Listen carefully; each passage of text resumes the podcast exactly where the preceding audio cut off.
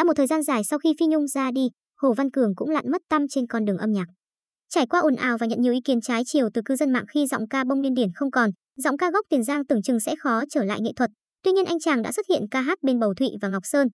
Trong livestream được phát sóng mới đây của Bầu Thụy trên trang cá nhân đã khiến nhiều khán giả bất ngờ khi có sự xuất hiện của Hồ Văn Cường. Cụ thể, Bầu Thụy, Ngọc Sơn cùng Hồ Văn Cường mặc đồ lịch lãm ngồi cùng nhau và trình bày hàng loạt ca khúc dân ca trữ tình như một live show. Đây là lần đầu tiên Hồ Văn Cường trở lại với âm nhạc sau khi Phi Nhung ra đi trước đó không lâu.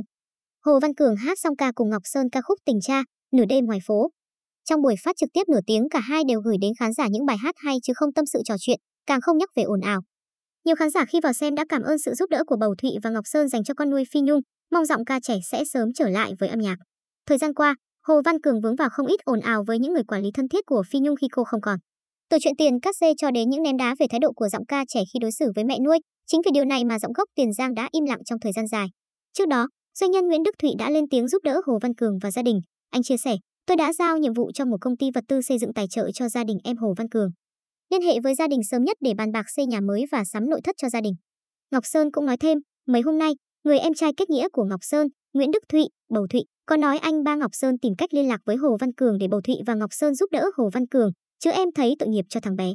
Ngọc Sơn có chuyển lời lại trợ lý tìm cách liên lạc giúp đỡ theo đúng tâm nguyện của hai anh em. Cách đây không lâu giọng ca tình cha cũng thay mặt nam doanh nhân tặng 500 triệu cho các con nuôi Phi Nhung trong lễ cúng 49 ngày nhưng sư cô không nhận với lý do muốn lo chu toàn cho ngày thất của giọng ca bông điên điển. Riêng Hồ Văn Cường hiện tại nam ca sĩ vẫn sống nhà thuê, nhưng hiện tại đã họp mặt với Ngọc Sơn, Bầu Thụy có thể trong tương lai giọng ca trẻ vẫn cần nhiều sự hỗ trợ.